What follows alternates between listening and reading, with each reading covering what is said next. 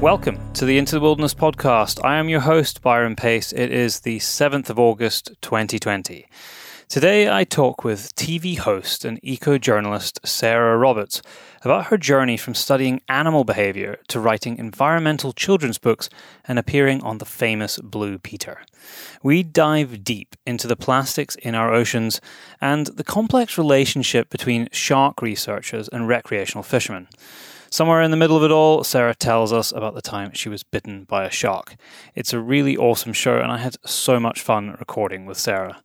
But before we jump into the episode, I need to give a shout out to this week's top tier patrons, which include Richard Stevens, Richard McNeil, Ronnie Speakman of rdcontracting.co.uk, Tom McCraith, James Benjamin Normandale, James Marchington, the guys at South Esher Stalking, Josh Starling, Sean Rowan, Thomas Cameron, and Mark Zabrowski. If you want to help support these shows, head over to patreon.com forward slash Pace Brothers, where you can help make these episodes possible for as little as $1 a month. Now, two weeks ago, in our competition to win a copy of Modern Huntsman, who are, of course, our partners on this podcast, we asked you to rate or review the show. And the winner, getting a choice of volume one through to five, is Aquatic Man, who left a review. Well, that is, that is, I don't know if you're actually called Aquatic Man, but that is your name that you left in the review uh, and the review was left on Apple Podcasts. So thank you very much for the kind words. Shoot me an email, podcast at paceproductionsuk.com, and I will get uh, whichever copy you want out to you. For this week's show, I want to enlist your help to help get this podcast in front of more people. Simply share the show with a friend or tag me, uh, well, share them with a friend and tag me on social so that I know that you've done it. Uh, or you can stick me on an email if you want, if you don't use social, and I will pick the winner at random in two weeks' time to win another copy of Modern Huntsman. You can find me on Twitter and Instagram at Byron J. Pace and on Facebook at Pace Brothers Film. All Modern Huntsman volumes are now shipping. So if you would like to order your own copy, if you haven't been lucky enough to win, then head over to all the W's, modernhuntsman.com. If you're in North America and rest of the world, if you want to order a copy, you can do it through our website, which is thepacebrothers.com, and just find the shop, and you will find a page dedicated to Modern Huntsman. Now, a little preemptive side note for something we discuss at the end of the show when we're talking about using crushed basalt rock on agricultural land for extracting carbon from the atmosphere. The technique, which is known as enhanced rock weathering, involves spreading finely crushed basalt, which is a natural volcanic rock, on fields to boost the soil's ability to extract CO2 from the air. Now, the science behind this is pretty straightforward, but I will leave that for one of our science shorts shows so that we can dig into it in more detail. Or if you want to read about it right now, simply head over to uh, thepacebrothers.com, uh, find this episode, and all of the details will be in the show notes, and you can find the article where the original paper was published. Uh, but I made a little mistake at the end because off, the top of my head, I thought that the, the amount that I had recalled was 200 million tons of CO2 a year, which could be extra- extracted from the atmosphere. But in actual fact, uh, the recent research suggested that it possibly could capture between 500 million to 2 billion tons of CO2 per year. Now, by way of comparison for these crazy numbers, the Paris Agreement on climate change requires the active removal of between 2 and 10 billion tons of CO2 a year. So, this potential technique and use of basalt on agricultural land has the potential to go a long way towards this. Anyway, it's really is fascinating, and I, I would like to do a short show on it. Uh, so I will leave it right there. And the last thing I'm going to mention before we jump into this episode is don't forget that on our shop, uh, you can get 15% off if you're a podcast listener by simply using the promo code Into the Wilderness on all Modern Huntsman products. Sarah, welcome to the Into the Wilderness podcast. I've been keeping tabs on you the last couple of days, or last week, I think, um, through your Instagram stories. You've been all over the country. Yeah, I've been wondering a little bit. yeah, a, a bit of freedom after lockdown. I'm guessing. Well, after like the very strict lockdown. Yeah, absolutely. Um, yeah, I don't know about you, but I think I was suffering with a little bit of cabin fever over that period of time. So, pretty much um, took the opportunity to go down and visit some friends in Dorset and get some ocean time. Um, and then uh, feeling out a few things on the work front, and then actually had a really cool networking um, networking holiday. I want to say because it ended up much more play than work um, over in Pembrokeshire as well. Um, so yeah, just getting as much outdoor time as I could get, really. Ah, oh, tremendous! Yeah, you so you were. I saw you were you swimming or boating in the ocean and swimming in the in a river somewhere yesterday? Yeah, lot, lots of. Uh, you know the water's swimming. cold here, right? yeah, I, will be honest. The ocean swimming was probably the coldest bit, but it, we had the novelty of um, this amazing human being who had developed hats, puffin hats, where he could swim really close up to puffins and had like floating decors. So uh, what? Decoys. Yeah, who can resist that? You have to get in the water, right? Were you doing this? It, it, was this something that kind of turned into work, or were you just doing it because that sounds awesome? Um, well, uh, we were. It was a few of us together, and Lizzie Daly had, uh, had oh, arranged yeah. it. So yeah, we were just sort of uh, going with the flow and enjoying swimming with seals and uh, having a lot of banter. Actually, mostly more than anything else. Did you get close to some puffins? Um, well, one nearly flew over my head, but apparently I wasn't looking the right direction. I was too busy looking at the seals. But yeah, he well that that guy takes um, some amazing pictures. Um, but uh, there weren't there weren't that many puffins where we were particularly that day. Um, is it bad to say I was mostly looking for spider crabs at the time? and then we ended up uh, mackerel fishing after that. So, oh, uh, good. Yeah. I always like getting some mackerel in the freezer at this time of year for the rest of the year. Yes. Yeah. Well, yeah, we, um, we were intent on trying to catch something, um, but I mean, our luck wasn't always quite there, as is always the fun with nature and mm, wildlife. Mm, absolutely. Yeah. Now, I I really wanted to start this interview by asking you about um, a British institution, really, which is Blue Peter. As I was reading up a little bit about you for this podcast, like, no freaking way. You've been on Blue Peter. Now, for I mean, a lot of our listeners don't are not in the UK. Um, and so I should probably just explain. I think Blue Peter is probably the longest running children's uh, sort of educational uh, children's program on television here. And yeah. uh, you you were on the show. Ex- explain that to me. I've How did that come about? Badge. no way. Okay, so uh, so you're now, if I remember rightly, it has been a very long time since I watched Blue Peter. You now need to make your way up to yeah. Well, eventually gold, I, right? Gold is like the pinnacle. That's that's like getting uh, an MBE, basically. Yeah, that's like David Attenborough level of yeah. Blue Peter, isn't it? Yeah, you have to go on. I don't know how many times before you're allowed a gold badge. Um, but yeah, it was basically it, it came about um, to talk about mostly to talk about my book and to talk about um, plastic in the ocean at the time, but not just plastic in the ocean. I was also explaining about how plastic can affect animals in totally different ecosystems that you often do not place or associate with plastic. For example, um, I was kind of going through the links of how plastic can actually affect grizzly bears.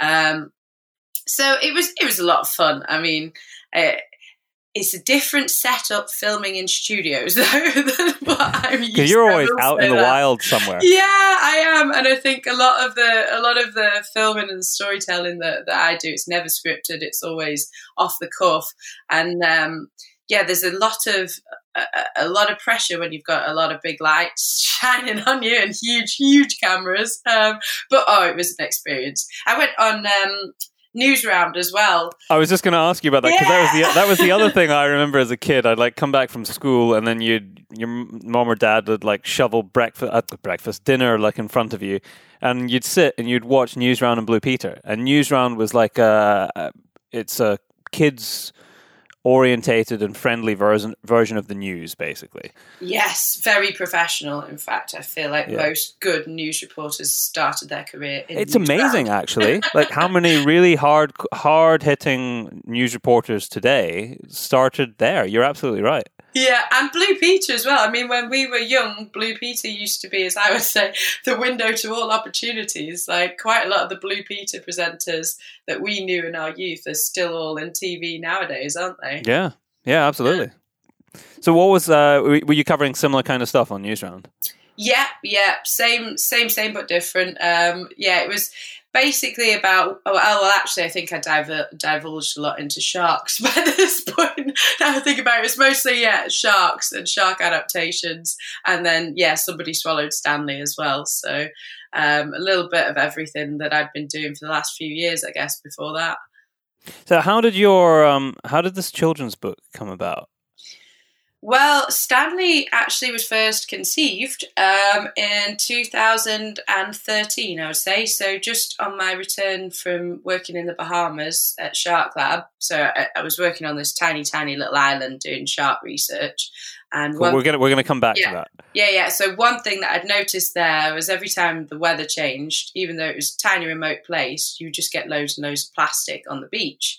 So um, I was taking what I'd learned in the field into schools by this point, um, and um, had started a bit of an outreach program. And I was trying to think of a, a more fun way to talk about these topics that are often pretty daunting and you know for children in some in some cases kind of boring or they had been when we'd been taught about reduce reuse recycle in school um, and then um, yeah stanley came about as an answer to that i'd kind of wrote it in the first place very tongue in cheek, um, quite sarcastically. Um, and then after a few years of, of going into school and like selling more copies, I think originally it was self published. It sold uh, just about 4,000, just over 4,000 copies. Um, and then of that's course. amazing for being self-published. Yeah, I mean that's he was. Yeah, I mean, uh, well, do you know what? At the time, it was pretty much it seemed like the only option because nobody wanted to talk about it. I mean, I stupidly sent it off with grand ideas like this would be great in the supermarket. I had Stanley's better-looking cousin, which is a bag for life, with um, yeah a little slogan on the front, and um, so Stanley a plastic bag? Stanley, spoiler alert, yes. So Stanley is no ordinary jellyfish that basically floats around the ocean. He gets chewed up, swallowed, and spat okay. back out by lots of different creatures, and then you get clues along the way as to which what creature has swallowed him, and the kids have to guess. And then at the very end, there's the big reveal, and he gets um, upcycled into something else. Um, but yeah, I ended up um, not really getting that much traction in terms of of publishers or supermarkets or anyone, I think one of the best comments I got was it's far too scary for children. and then um, good old Attenborough and, and the trends and the fashions and the hard work of so many scientists and so many people that have been advocating more education on plastic pollution sort of came to fruition, didn't it, a couple of years ago? And there we are. Plastic became a, really big thing. Um, I was lucky enough to be introduced to Scholastic, and now the book's actually out in I think over thirty different countries in lots and oh, lots wow. of different languages. And yeah, so he's he's making waves abroad now. It's really weird. that's that's incredible. That's incredible. So if if we rewind for a moment, because uh, we've been talking about um, TV, Newsround, Blue Peter, book published. But where did this start for you? Is this something uh, that you studied? Uh, was it you know zoology or biology? What was your what was your in into this fascination with with nature and then pursuing it as a career? Um, yeah, so my degree was actually animal behaviour, um, and I specialised in um, olfaction and electrosense in sharks. Um, and then kind of from i mean i guess before even doing the degree i already knew as a lot of kids do that i wanted to work with animals. So like throughout the degree i also um, worked in a few different field research roles and worked um, in the zoo as well ironically in the education department which was probably the thing that gave me the foundation uh, for the communication side of what i do. Um, and then yeah straight off the bat from from uni i ended up um, working with dolphins in, in the Welsh coast and then going to the Bahamas to work with sharks out there for a while. And I think that's a, that's a slight slight change in environment. Welsh coast, the Bahamas. Yeah, yeah, especially because it was straight after uni, so the Welsh coast yeah. was was very much horizontal rain, sat on a seafloor for about three months in the, in the depths of winter. Um, yeah. And then I guess like the more well, actually, I'll tell you what. There was a moment. Um, I was in I was in the Bahamas. I'd always wanted to to be a naturalist. I'd always wanted to to make videos, but I didn't really have the balls to do it because mm. you know you get through that. It takes a lot to like look into a camera and, and like yeah, say, say stuff in a confident manner and not think that people are going to think you're an idiot, even if you're key, even if you're it? not. it's it's yeah. that what other people think part I think that holds us back from doing anything yeah. fun most of the time. Um, but yeah, so I I was actually um, um, we had a lot of camera crews that would go in and out of the field station, um, and I I was working as a safety diver um, on one of the shoots, which basically involves sitting behind the cameraman and pushing all the sharks away while they film whatever they're trying to film. And then ended up in the local bar with them afterwards. And I think after a few rums, I spilled out my inner secrets, which was I really want to make content, um, but I don't dare to do it. And he he the camera guys were so supportive that they put me in touch with an agent in the UK. And that in turn actually spurred me on because she was like, yes, this is a great idea. However, we need to see how, how you can cope in front of a camera. So that yeah. spurred me on to make the first film reel, which I was only able to make because we were really, really busy out there, but because I, would had that small slip up with a shark where it bit me. So I uh, actually, uh, yeah, well. Where did it bite you?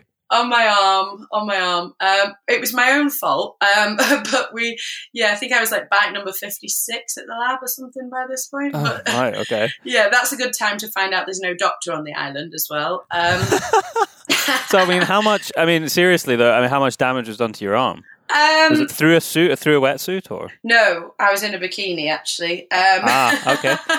no, it was a one meter lemon shark. Um, so it's left mm-hmm. a pretty gnarly scar. Um, it went it went down to the fat layer. I was pretty lucky. It's it's actually in the chunkier bit, I guess, of my forearm rather than towards the to you know where all of the important areas are near your wrist. Um, I went down to the fat layer and sort of opened everything up, and then. Um, we, yeah, as I said, we found out afterwards while I had this really professional bloke poking around, umming and ahhing, who then declared he was a dentist. Um, so, yeah. I mean, arms are kind of like teeth. Yeah, I think he was just more, more curious because he'd never seen a shark bite before. And, you know, this great big Caribbean bloke, happy and jovial, like, oh man, yeah, look at this. Wow. like, I was like, okay, but do I need stitches? Well, I don't know. what? Um, Maybe. Yeah, so, yeah, so that was where technology really came into its own. So there was a, a whole Skype session just featuring my arm. Um, the guy that owned the lab, his daughter um, lived in the States and that was a plastic surgeon, I think. Um, so huh. basically, with the limited um, stuff that we had, iodine and peroxide, it was a case of boil water, hold your arm in, in peroxide for 10 minutes, um, diluted in, in the boiled water, and then the same with iodine, and you had to repeat that three times a day. So actually, getting bitten doesn't hurt that much compared to cleaning a sharp back wound. Yeah, um, yeah, and then it just was eventually after about a month or so started knitting itself back together, which is yeah I don't really recommend. I think you're probably better going to a doctor, like in hindsight. But yeah, so but anyway, need, needs must. I mean, you need to put your arm back together. Exactly, exactly. It did the job eventually, uh, but because of that, because obviously gangrene risks and the rest, um, couldn't really go in the water um, for a little while, which left me with this time to actually start filming some things and that was why I was able to film my first film reel which is funny because when you watch it you'd never know because I've got a bandage and then cling film around the bandage and then a rash vest over my arm. But if you, you look closely at my facial expressions while holding that small shark, you can see I am mildly uncomfortable about the whole situation. so how long ago was that? God, that was 2013. So okay. yeah, a while ago. And then since then, I ended up working um, all around the world, I guess. I worked in Africa um, in the middle of the bush with dwarf mongoose, of all creatures. Um, and then I uh, worked um, as a grizzly bear guide in Canada for a bit, and the whole time just sort of filming as I went. And then, uh, then the filming and the storytelling took over, and now I'm in a position where I'm really lucky. I can work with a few brands and things to actually go out and just source the stories and, and meet the people and probably not slow them down by having to train me up to maybe not quite be there as long as they quite want me to be if I'm only there for a year or so. Um, so no, it's it's it's good really, all's good. That's amazing. So were you doing uh, were you sort of tagging along with research projects? Is that was that your uh, sort of foot in the door to a lot of these places? Absolutely, yeah. So um, for for most of the jobs, I would go as like a field research assistant, which was great for me because it's very hands on. It's it gets you and puts you into these close encounters with wildlife and you know you you actually experience so much more than you would otherwise especially like in africa because all our research was sun up till sundown on your own in the bush on foot. So you'd see all sorts of things. Um, and then I, I, sort of veered out of that because field research is uh, terribly unpaid career to go really into. Is, so yeah. necessity. So important, but so, so important. underfunded. Absolutely. I mean, yeah, that's a whole nother story. But yeah, there, there needs to be a lot more money get put into um, that world. But um, yeah, then I, I sort of spurred into guiding all came about because I was I was sketching an idea for another book which involved grizzly bears, and I thought, well, I've never seen a grizzly bear. Then I found a found a job on the internet and thought, well, why not? Just making it happen. Yeah, yeah. Took a punt. so you so then you got on a plane, headed over to Canada, and now you're a grizzly bear guy. There must have been uh, there must have been a little bit of training involved in that. Yeah, yeah, yeah. I, I, there was quite a few moments early days where I thought I'd definitely bitten off more than I could chew. There, I mm. think my boss was a little bit of a joker hiring me, but I did. I sent a very very cocky um, cover letter that I would cringe at if I had to read back now. But had, at the time, nothing to lose, and, and thought, well, yeah. why not? Um, I think it was something along the lines of having worked with one of the most dangerous predators in the ocean. I think it's about time to encounter one on land with claws and fingers your fingernails, some sort of rubbish. You must have thought, oh god, yeah, she'll be hilarious to watch struggle through this. Um, but yeah, I, I, yeah, it was great actually. I went out there. I had to do two week wilderness um, first responder course first, which really, really sort of puts into perspective how I should have cleaned a shark bite wound, but also, um, you know, what can go wrong in these situations because you are out on a limb. If you're, we were on a floating lodge, you could only reach by seaplane, and we're the only lodge in the inlet. So, um, yeah, and then you know there was quite a vast amount of training before you were able to take guests out. Uh, one of which is you had to read a book which was causes and avoidance of bear attacks. Highly recommend if anyone's got a bit of morbid curiosity, but it pretty much documents in very fine detail every single bear attack since I think it's like the 1950s. Oh wow! Yeah, The Revenant is accurate. I'll tell you that. Great film. Great. Yeah. So who who were you guiding? Like, was it just people who wanted to see bears, or, or was it other trips that they were on? Um, more sort no. protection against bears for doing other things. No, no. So that particular place, um, it's it's called Great Bear Lodge, um, and it's in Nekite Estuary, and it was very much an ecotourism operation. So you had a lot of um, people that you know it was their lifelong dream to come and watch grizzly bears and the salmon run. We get the odd film crew through too, um, but for the most part, it was just really, really lovely people that had, had finally got this opportunity to come out and, and encounter grizzly bears in the wild. So they came from all over, from Australia, from England, from Canada, from America, and essentially it's your job to do your damned hardest to make sure they see a bear, which you know, some seasons are a lot harder than others um, with that, but you do your best. So you're actually taking them on foot and tracking. I'm assuming you you must be armed for protection as a, a last resort. Yeah, so uh, it's so funny the amount of positions. Sorry, the amount of positions that I've been in where you are essentially on your own on foot, and it seems to me that that the defense mechanism is always the same, whether it's Africa or or here or over there, it seems to just be pepper spray. mm-hmm. so, oh, so that yeah, was it. Yeah, you've got very con- um, concentrated version with the bears. You get bear spray, with, yeah. but yeah, with Africa on foot, um, in case you saw a lion, we had we had pepper spray too. Mm. So yeah, it's uh, you just don't really want to get to that position. But no, absolutely I mean, not. The thing about the grizzlies, it was actually 50% on boat and 50% on foot. So you're actually in a small rowing boat um, or out of a small rowing boat for half of that, pulling it along against the current and hoping to God the guest would look at the bear quickly so you could get back in before the boat floated off.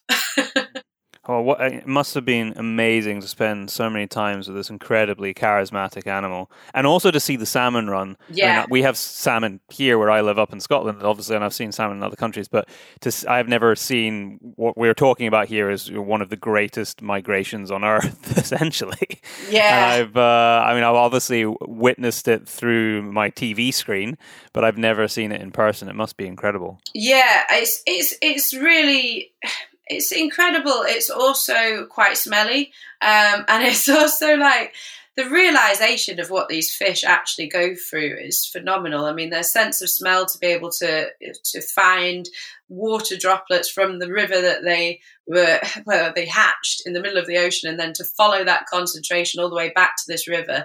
I mean, the one thing I didn't realize before I got there was just how much effort these fish actually put in. I mean they they do they don't actually eat um, during their stretch up river. Uh, for the most part, their whole energy goes to swimming against the current. So their body actually breaks down all different internal organs, even their skin, sometimes even their eyeballs. So like when they actually get right up to the top when they're spawning, they're basically zombies.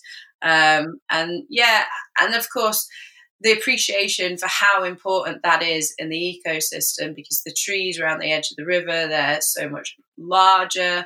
Uh, even the mule deer are actually eating the salmon. Um, so they support so many different species. Um, but what's crazy is just how small those salmon runs are now becoming every year. Um, and like most of that unfortunately comes back down to human impact. So yeah it's it's um, it's just yeah, really really important part of the uh, ecosystem. To to replace that level of nutrients that they gain at sea in the ocean that gets dragged all the way inland, like you're explaining, that goes into the, the trees and then the bears eat it. And then there's a whole heap of other scavengers that, that go to get that level of, of nutrients all the way inland to be able to replace it it is nigh on impossible without the salmon runs. Yeah, and you know we've tried so many different things. Um, whether it's it's hatcheries, for example, um, trying to offset it by by sticking in extra salmon for recreational fishing. I mean, the problem that you then have is you've eliminated um, natural selection. So you get these fish that come in that are, have been grown in optimal conditions that then get put into the river. They're larger than the naturally selected, you know, wild salmon that are there. So they outcompete them at an early age, uh, but they don't find their way back to the river because quite often they'll die at sea. Um, so then that also has a detrimental effect on on the salmon that you know would have been hatching otherwise. Um, you know, and then we've got the situation with overfishing. Um, plastic pollution also has an effect. You've got the fish farms. We've we've tried a lot of things to try and um, you know really manipulate the system to our benefit. But actually, I think there's there's a certain level where you have to really just have a respect for nature and think.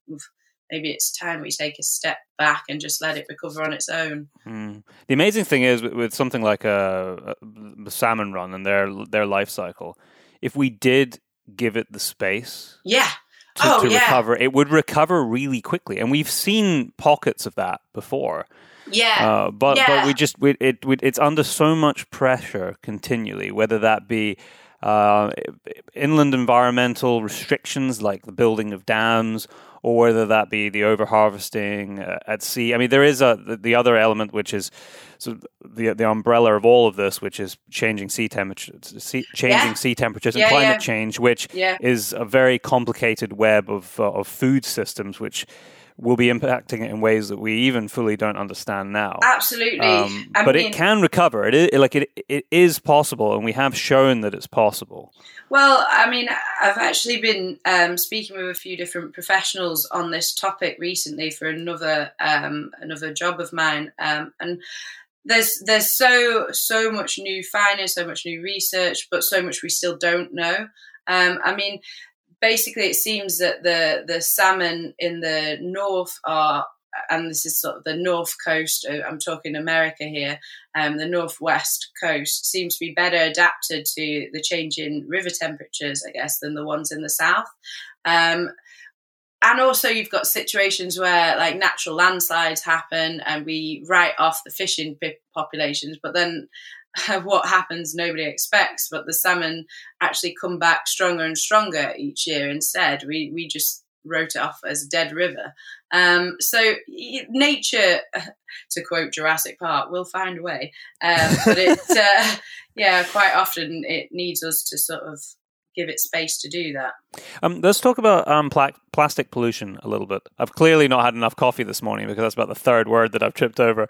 Um, plastic. You mentioned plastic pollution right uh, right at the start, and I know that was a, a, major focus. Of course, that was one of the things you were talking about on uh, on Blue Peter. So, what um, what was it that really drove you to dig into that as as something that you ended up gaining a, a huge amount of knowledge about?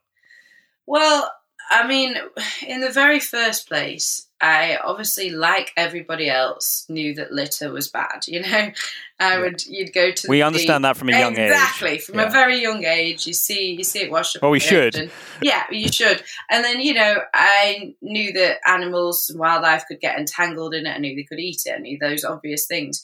Um, but I guess I, when I started going into school, you've you've got that pressure to be much more educated than whoever you're teaching haven't you yeah. you've got to be one so pick really above. young kids that's what i uh, pick oh, really young gosh. kids and then you just seem smart yeah there's always one that's uh, that has the questions you really never expected to come out of a nine year old's mouth yeah so um, so that pushed me to really start reading um, actual science papers and and looking into much more depth and I guess when I started to learn more about the microplastic situation, and then not just the microplastic situation, but also how plastic behaves in water, how it bonds with heavy chemicals, heavy metals, um, and then just seeing paper after paper. I mean, I found it super frustrating knowing how, I guess, knowing how screwed we were in 2013 14, and so many people they were still doing balloon releases. Nobody wanted to talk about it. That's crazy, and, isn't it? And you're you kind of thinking, well,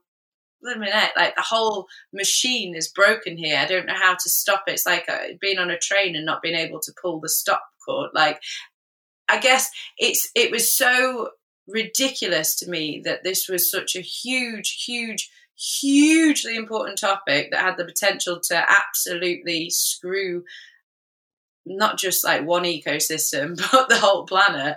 I couldn't i couldn't sort of fathom why we weren't talking about it more. So that's why I've put a bit of time into to create stanley just hoping that it would suddenly become a bit of a penny drop moment for people and also an easier way to introduce that into class and and then teachers could build on that. Um, but i was saying it was frustrating for me finding out about microplastics and all of that information in 2013 but the papers that were published on this they were dated back 20 years.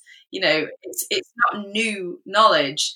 Um, that's why we always talk about plastic in the ocean because there's so much more published on plastic in the ocean. But i mean doing that wilderness first responder course one of the the, the sayings that they used to use was uh, dilution is the solution to our pollution and and that was looking at you know snake bites and all sorts of things. But actually you put that to this the oceans are the biggest largest most diluted place on earth. And if we've got a problem there we need to be looking in soils. We need to be looking in streams. We need to be looking in lakes. Because it's going to be affecting everywhere. Um, so yeah i can't imagine the frustration that scientists must have had for all that time knowing what they know. And it's you know it's just the same with climate change and every other topic. So i guess for me then i've made it a bit of a mission to try and help these scientists as best i can to communicate it to the general public in a way that appeals to people that maybe otherwise wouldn't be interested.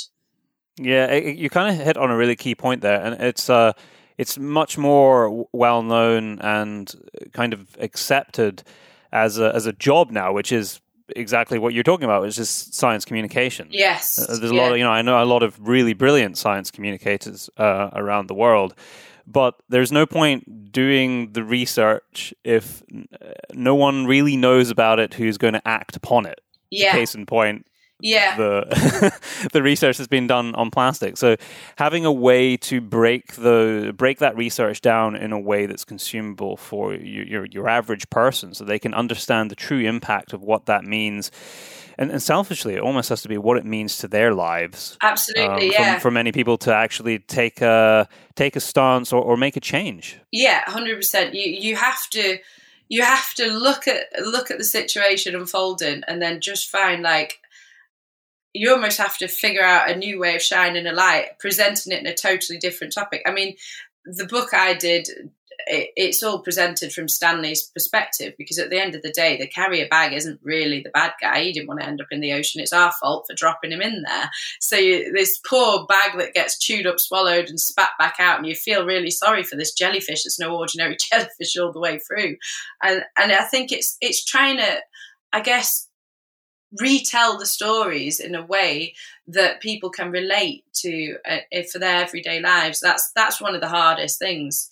Um, because you know if people if people don't feel like they're a part of it or it doesn't affect them then they're you know they're less inclined to do anything about it. Yeah, I think the, what we're going to see, I mean, we're already seeing it because I've seen images in the last um, month, six weeks, but certainly we're going to see it over the next year is the amount of face masks that are ending up in the sea. Yeah, yeah. And what the impact of that's going to be. I mean, the um, plastic producers have kind of had the laugh, last laugh there, haven't they? With um, yeah, because it was year. free reign, free reign to produce basically whatever you wanted. Yeah, with, because of the global pandemic, and understandably, but zero thought had went into actually the disposal of these. Yeah, I mean, so one thing that I've really, really learned over the years, and you know, it comes as a shock to quite a lot of people, but the plastic industry, I actually have a lot of time for them, and they have supported me more than any other industry since day one with with Stanley. In fact, um, because it is their social responsibility to to educate people, and like I said, the, th- the whole thing about Stanley is, you know. It, the bag is not the villain in this. Essentially, it's our own fault for not disposing of it correctly.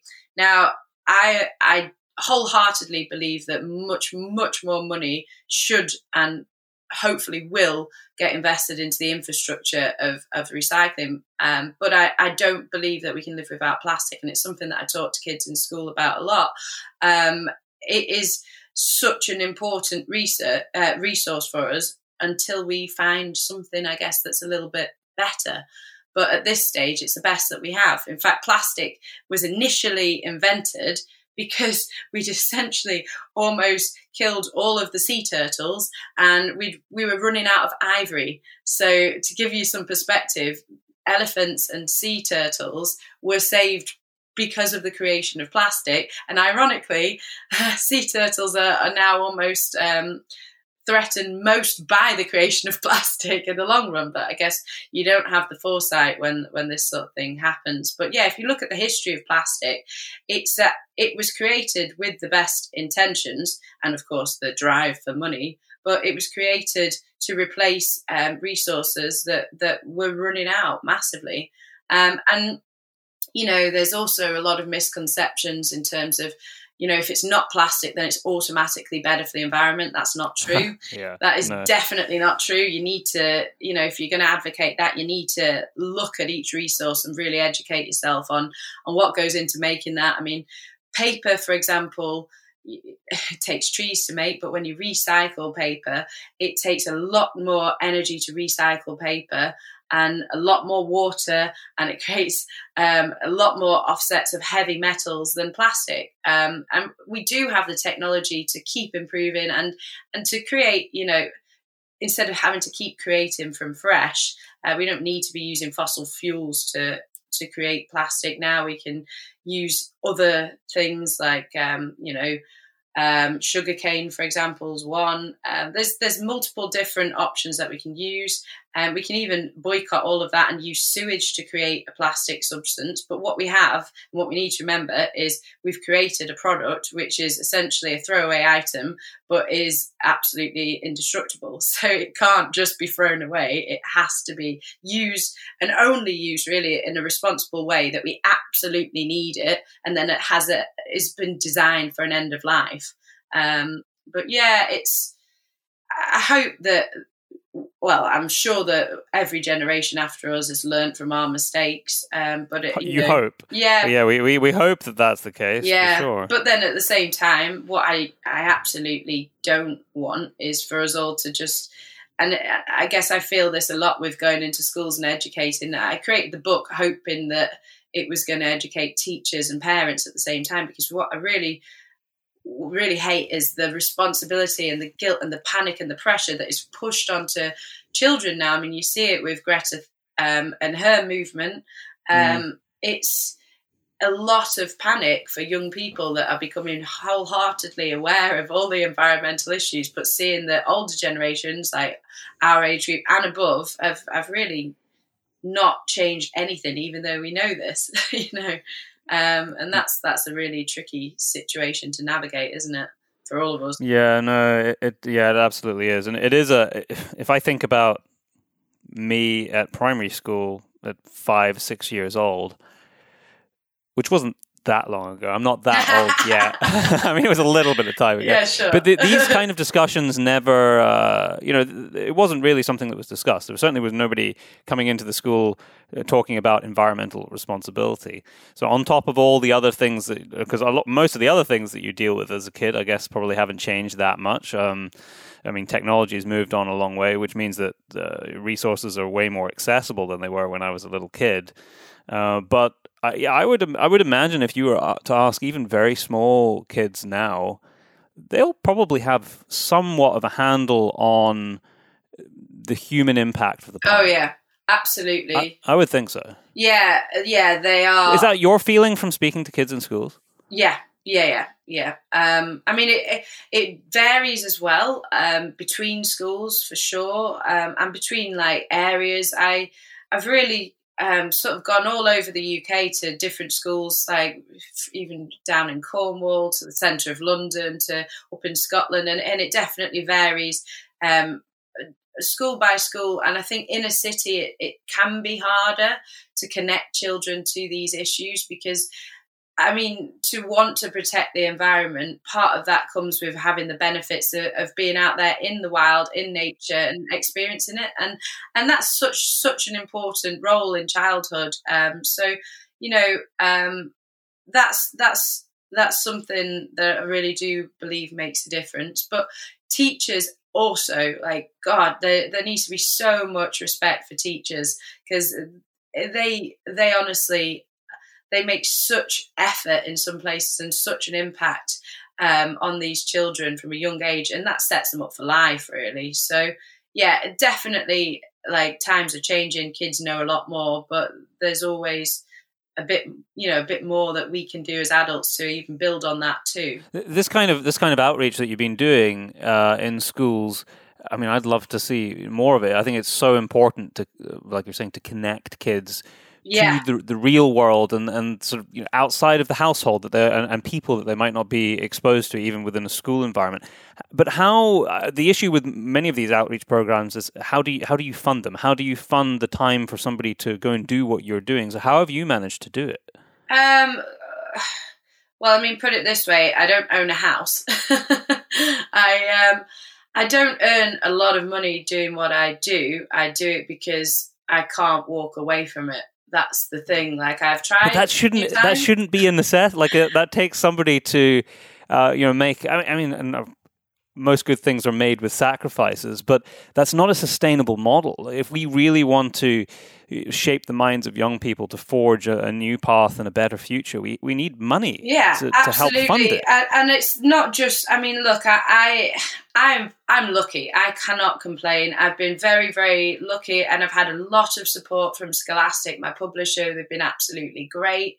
Um, and you know, they they help and authors abroad as well. Like I, I'm slowly, slowly getting into a situation where what I do is slightly more sustainable. But I'm not going to lie, I've had to invest quite a lot of my own money. I've had to work, um, you know, just any old job for, for stints just to then reinvest all of that into getting to these places, finding these stories and and then and then taking those back into schools. Um, but I wouldn't do anything else. There's nothing else on the planet that I would do.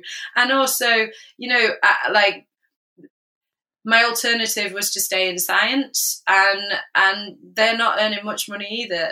It's it's a real issue. I mean my youtube channel is called sarah's real job because my mum was always asking when i was going to get one. Um, you know? Who wants a real job? Exactly exactly. But but you know you've struck on something that's so important nothing is going to get us out of this situation other than understanding, um, knowledge on how to adapt, how we're uh, impacting things, how we can improve.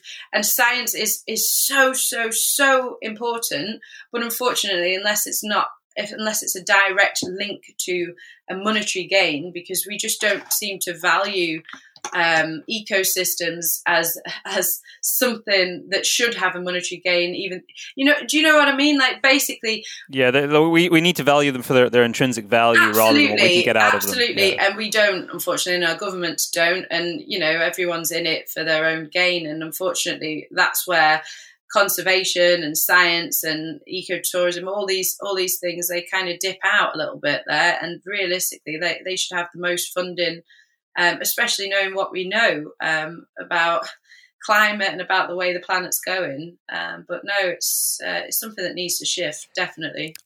I, I think if there was a true appreciation at a governmental level of uh, what the cost of ecosystem services truly are. Like the, uh, the, the problem is that we don't actually understand what the full knock-on effect of the implications of our actions are in many instances. But if we did, I think there would be a lot more money uh, funneled into it because it would it would save us economically economic hardship in the long term.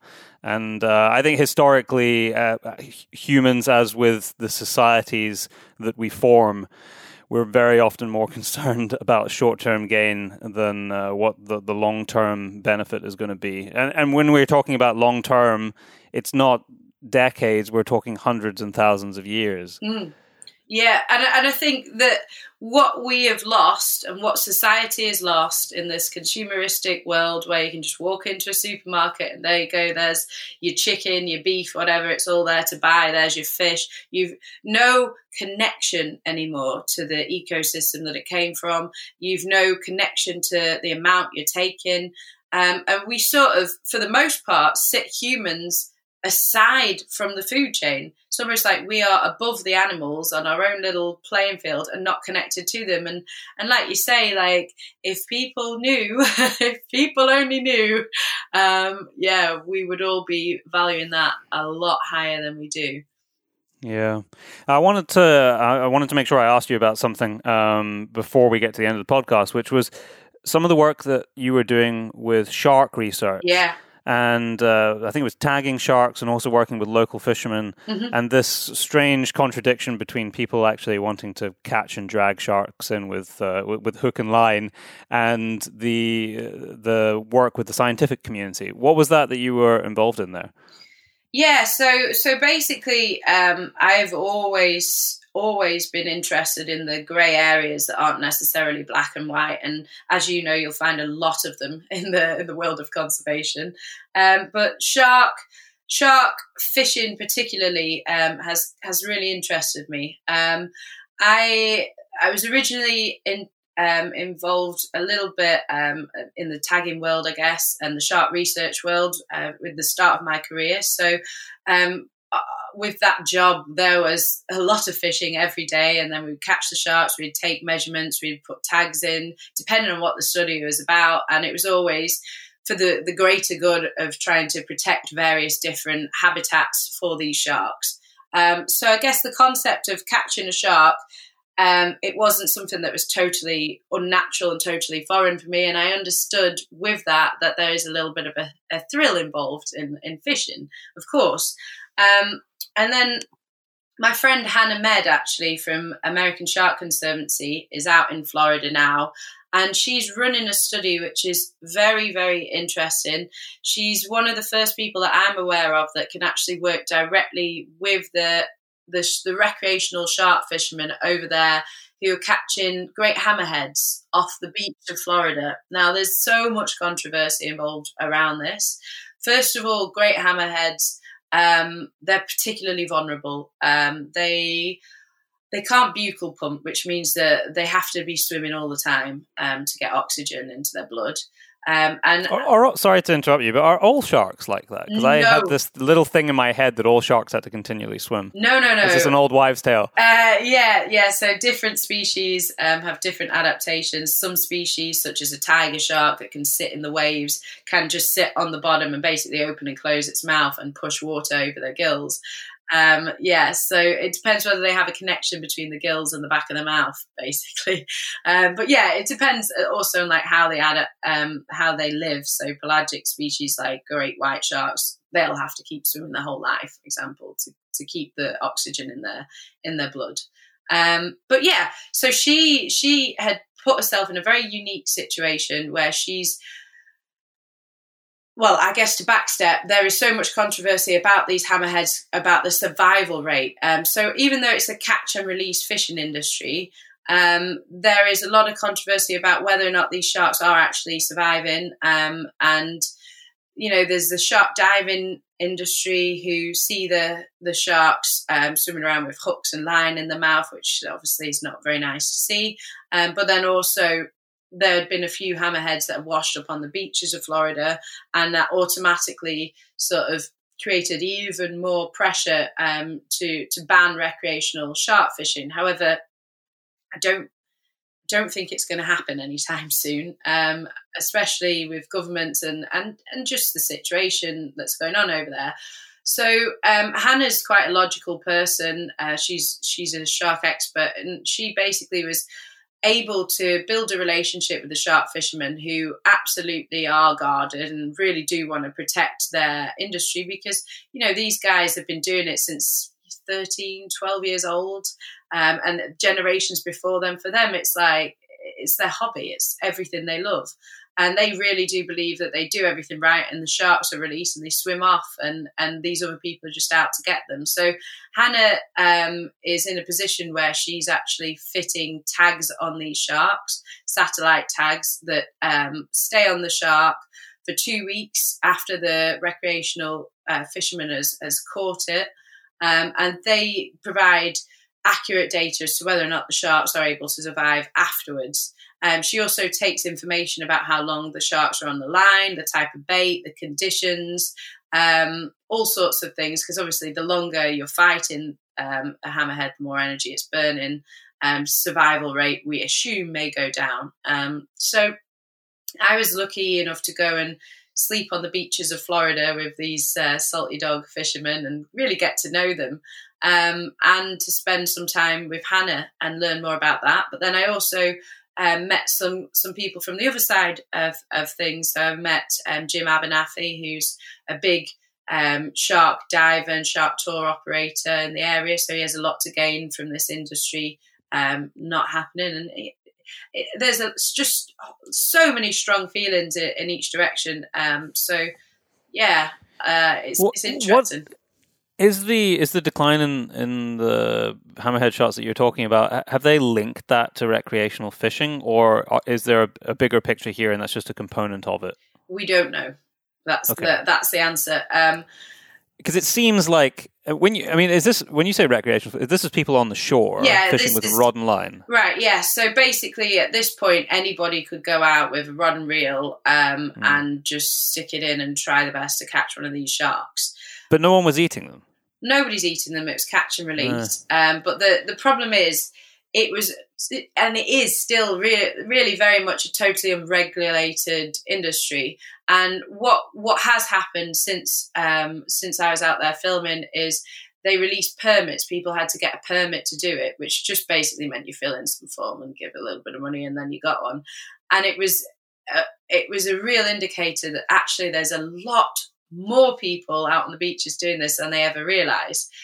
Um, there's you don't need any training to be able to do this. Bear in mind, like you catch these sharks in the middle of the night. This is a four meter shark that you're catching. The best time to catch it is in high swell. Um, and you've got to then grab it, grab a, a tail rope around the back of it, um, grab its dorsal in swell.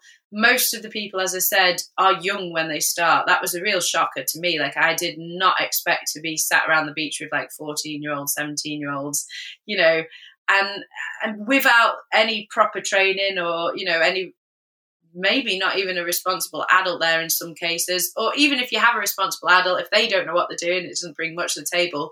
Um, so, you know, for me, it was a bigger shocker, like all the possibilities of things that could go wrong.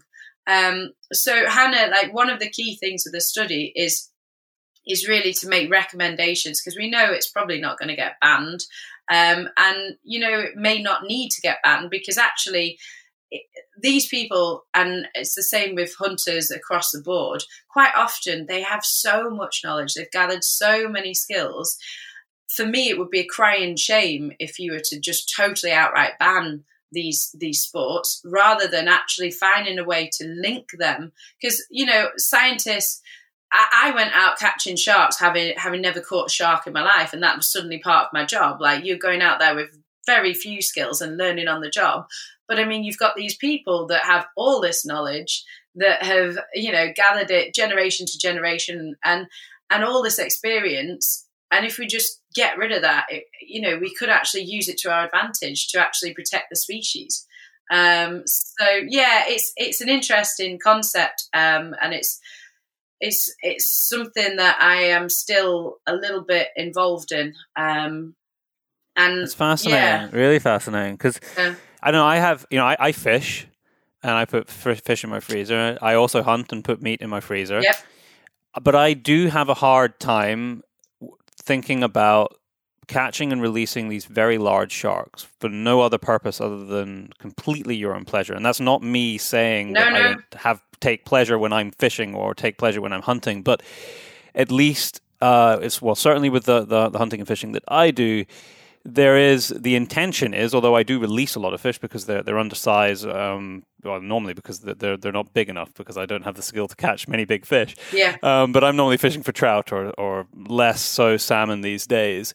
But the intention is that I'm putting something in the freezer ultimately at the end of the day, or um, you know I might be uh, say it's rabbit control. You know that that's part of uh, population management for agricultural crops or or pigeons or whatever it might be.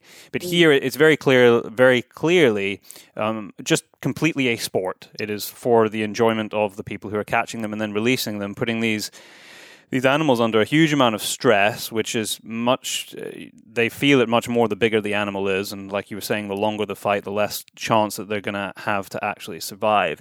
So, unless there's really a mechanism to harness this yeah. um, desire that they have for this sport, and funnel, well, you know, maybe that is the permit system that they now have. So we're able to permit it and funnel that money into the conservation of the species. Yeah. But if that isn't in place, I have a really hard time with it because w- what purpose does it serve? It serves absolutely no purpose. It's just it has a complete negative effect on the species. And yeah. I think that harnessing the uh, the fascination that people have, whether you agree with it or not, because I, I, I do have a hard time with with that type of fishing. Yeah, um, absolutely. And I mean, listen, but I can see where the benefit could lie if there was the mechanisms. Well, you've got to, to look to back in history, research. right? So it's not that long ago that that we were just harvesting the sharks. You know, you were doing all of yeah. this, and they would drag it out onto shore, dangle it from a dock, and be like, "Look, this is the amazing shark." And you know, in some places still do that. Um, but times have changed, and now that's frowned upon, and now it's it's catch and release instead. But times are changing still, and there's this opportunity to think, well, you know, that was all well and good, but now we know a bit more. Can we improve it further? And and that's where Hannah's at with this. Um, she's in a really unique position over there, just to, to give the chance the sharks the best possible chance of survival by making certain recommendations.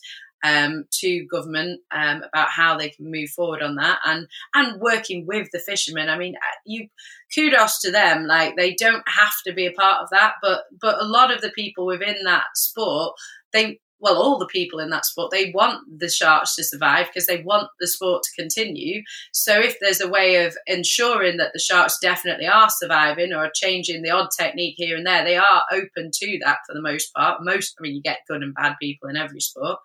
Um, but then, you know, like it is further still, like how else can we make this actually worthwhile like offset it in a way that because i mean i'm not interested in, in going out and catching you know it doesn't appeal to me but obviously it still appeals to other people. Um, is there a way that you can actually get something more out of this that could then in turn like you say whether it's monetization to protect species or whether it's um, you know research is there something else that we can do to offset that if it's you know, because like I say, these things probably aren't going to get banned, especially in Florida, um, yeah. anytime soon. So, like, how do we further improve things?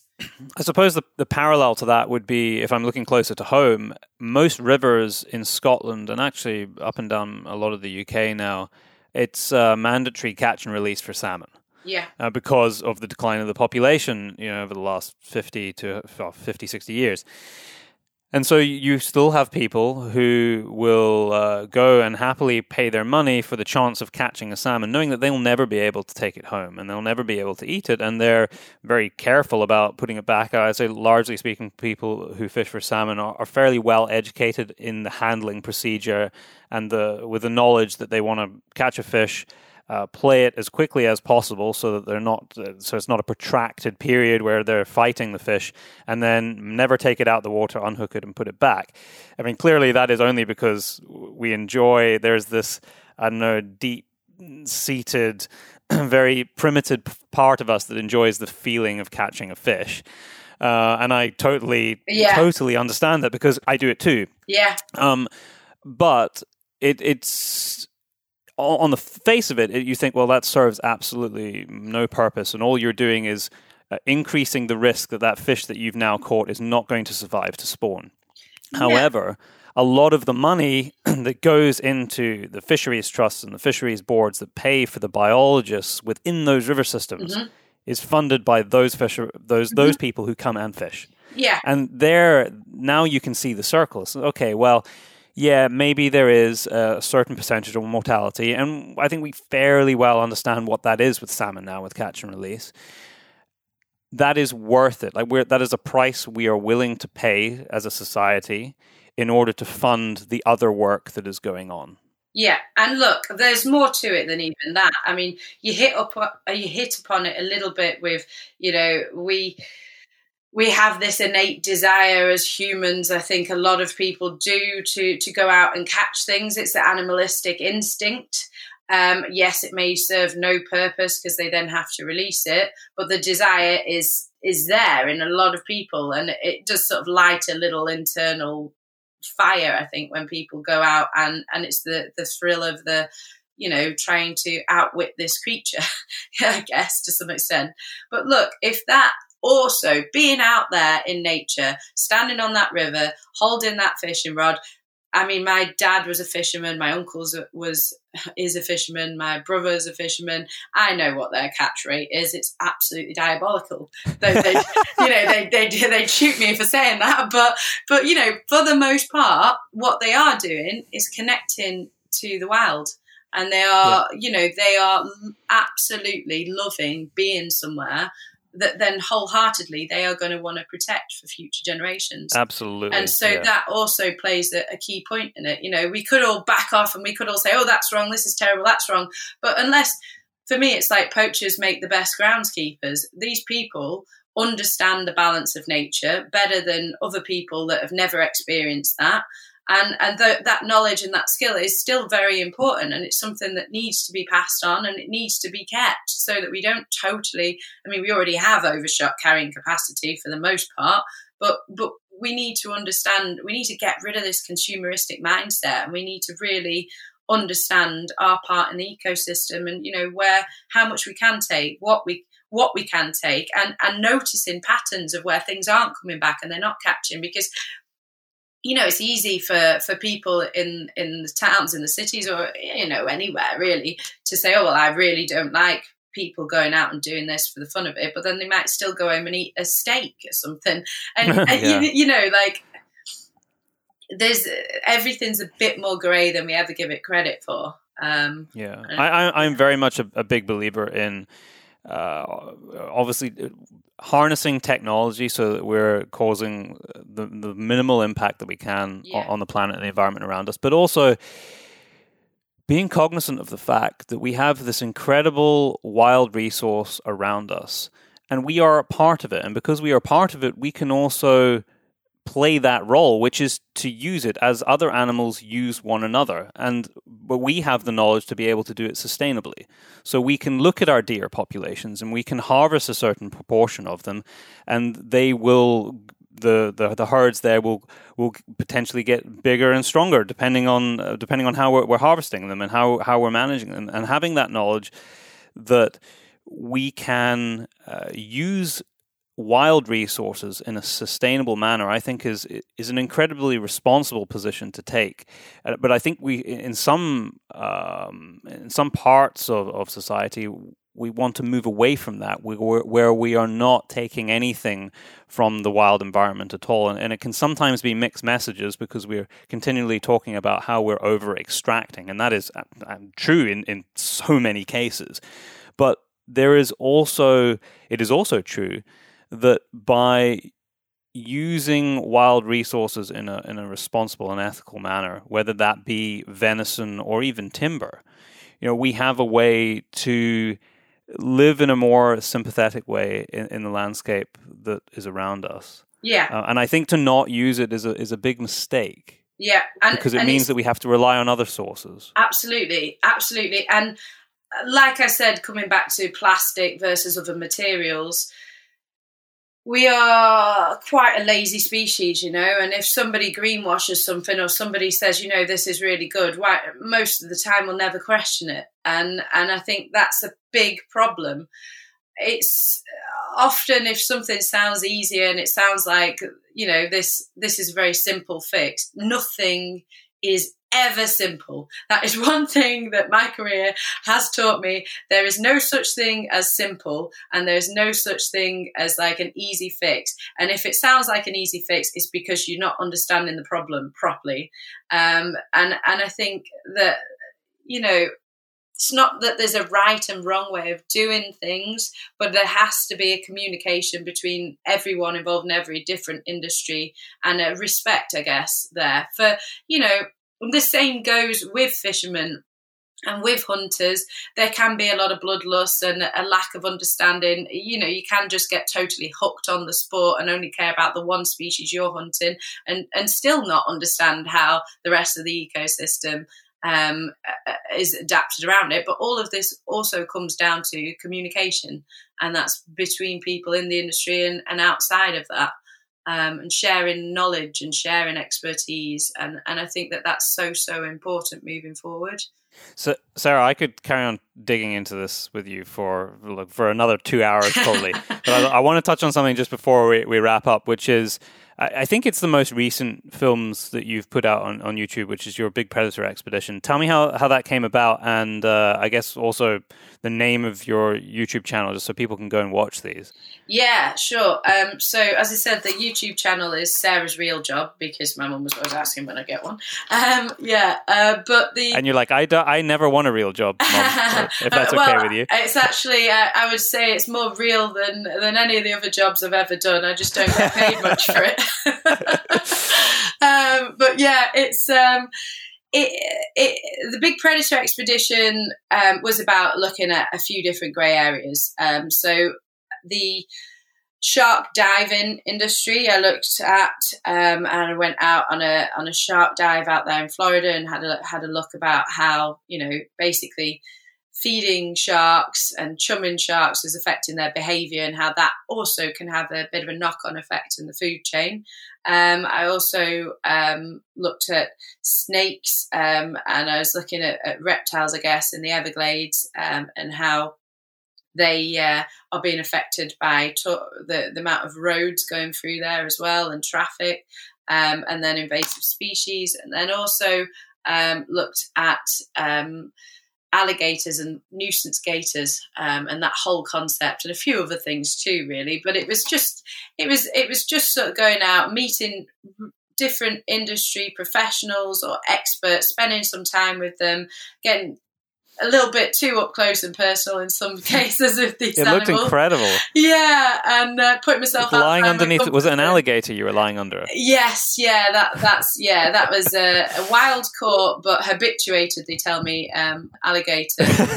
they tell you that until they add another it adds another set of scars up your other arm. Yeah, and I mean the thing is when you've been you've been burned by these wild animals, you're wholly aware of how sharp teeth really are. Um, so uh, that was actually I think the most nervous I've ever looked on a video in my in my career so far. If you watch that, is genuine concern about this little ambush predator that's floating along, giving me no uh, no behavioural cues whatsoever. They're so cool. I'd love to do so much more with crocodiles and alligators. There, I have this terrible um, morbid curiosity slash adrenaline junkie side of me that's just always wanting to go for these things that scare the absolute poo out of mm. me. well, the, yeah, they're, they're, you know, one of the best books I've ever read about crocodiles was written in the 70s and it took place in the 60s. And it was a biologist uh, looking at crocodile po- populations in Lake Rudolf, which is uh, on the southern end of uh, Ethiopia. It's called Eyelids of Morning. It's out of print, long out of print now, but you can you can still get copies. And if you're into crocodiles, it's by far the best book I've ever read on the species and probably even as I haven't read a lot of the more modern ones to be fair, but it's the first book I've read. But I would be surprised if there's anything that comes close to matching that. I, I very much doubt it because I mean the research, even looking at, at, how Shark Lab set up in the first place, the things that they could get away with in those days, you never get away with now. So I imagine there's. Oh, these guys were insane. Yeah, I, I, I mean, they. I, it's almost like they, they they weren't worried about their own mortality. That's for sure. Yes. Yeah. Yeah. Yes. Yeah but I mean the the information, the the stories that, that they've got, you'll never get again. So you can't really. I mean, it's, it's you've just got to use that, haven't you? But um, yeah, I'll probably look that up to be honest, because it sounds right up my street. Yeah, you, you I think curiosity. Yeah. Um, Sarah, it's been fantastic to speak to you today. I've, I've, I've, we've been trying to hook this up for quite some time, but uh, which you think would be easy in lockdown, but then lockdown started to lift, and then we both got busy. Yeah. Uh, but I'm so pleased that we managed to record, and uh, I hope at some point in the future I, I, would get to meet you in person. I think it would be cool to go and dive with you or something. Yeah. I, I, haven't dived for quite a while, but I, I, mean, I love to free dive. I just haven't scuba dived for quite um, a while, but I, I love it. Maybe, um, maybe I can make a trip up into Scotland when they. Uh, hey, that sounds like a good plan. Yeah, yeah. You'll have to maybe basking sharks on the west coast. That would be Ooh, amazing. Yes, yes. I've only ever seen. I got a friend who runs a charter off the west coast for basking sharks. Done, sold. I'm there. Let me know the date. Tremendous. Yeah. Are you? Um, uh, uh, there was a whole other thing I wanted to ask you about, but so maybe I'll have to save that for another time. Which was the the work that you were doing. Um, or the, the videos that you, you were working on with geothermal in Iceland. Iceland. yeah, I wondered if you were going to mention that. Yeah, um, we are releasing that um, in autumn winter campaign now. Okay, yeah, so it's still a little way away. Yeah, it's a little way away. You can always have me back on for that. Um, but no, yeah. I'm very very excited about that particularly. Um, I think it's probably one of the well, best just things. G- give me the, give me the, a brief overview so we can give people a, a, taster of what that is, and then yeah, let's we, let's talk again later in the year when the actual video is out, and we can talk about it. Sure, brilliant. Yeah, brief overview. I went to Iceland with my camera guy just before lockdown commenced. This is Sharkman Dan, Shark Sharkman Dan, yeah. Who has the coolest Instagram name ever? yeah, the two of us went over there. Um, we were looking at how climate change you can visibly look at it. We were looking at the glaciers. We met some experts, um, and but the main reason behind that trip was actually to go to Sheddy and to learn about um, this technology that involves capturing carbon um, emissions as they're released into the atmosphere and actually sinking those back down into basalt rock where they bond with the rock and are essentially stored forever. Um, so it was very, very exciting stuff. Um, mix that with a bit of ice diving and the rest of it. Uh, yeah, it's going to be quite a fun video. Yeah, your your your pictures looked amazing. The basalt's super interesting because there was a paper out uh, only a few weeks ago that was talking about the amount of carbon that could be uh, taken out of the atmosphere if we put uh, crushed basalt on all agricultural fields it around the world. It is the coolest. And it was rock. like two hundred. Was it two hundred 200 million tons a year. I, Yeah. I might have to look it up and insert it Yeah. in in this part of the podcast because I, I kept the paper to, and I have read it, but my memory is not good enough to Yeah, remember the I mean, from from our trip, what we learned was there's enough basalt rock just in Iceland alone to store the entire world's carbon emissions. wow. Um, so the and potential. the process is fascinating. The actual science behind how it works is Yeah, fascinating. yeah. All my friends think that I'm a crazy geologist now, but it's actually just basalt rock that I know anything about. but it is amazing. It's so so interesting, and and just such a positive story. I mean, it's maybe not the actual um, only answer. It will have to be this mixed in with you know reducing consumerism and, a few other different carbon um, technologies. But it is just so nice because we we've had I feel like a couple of years of absolute doom and gloom.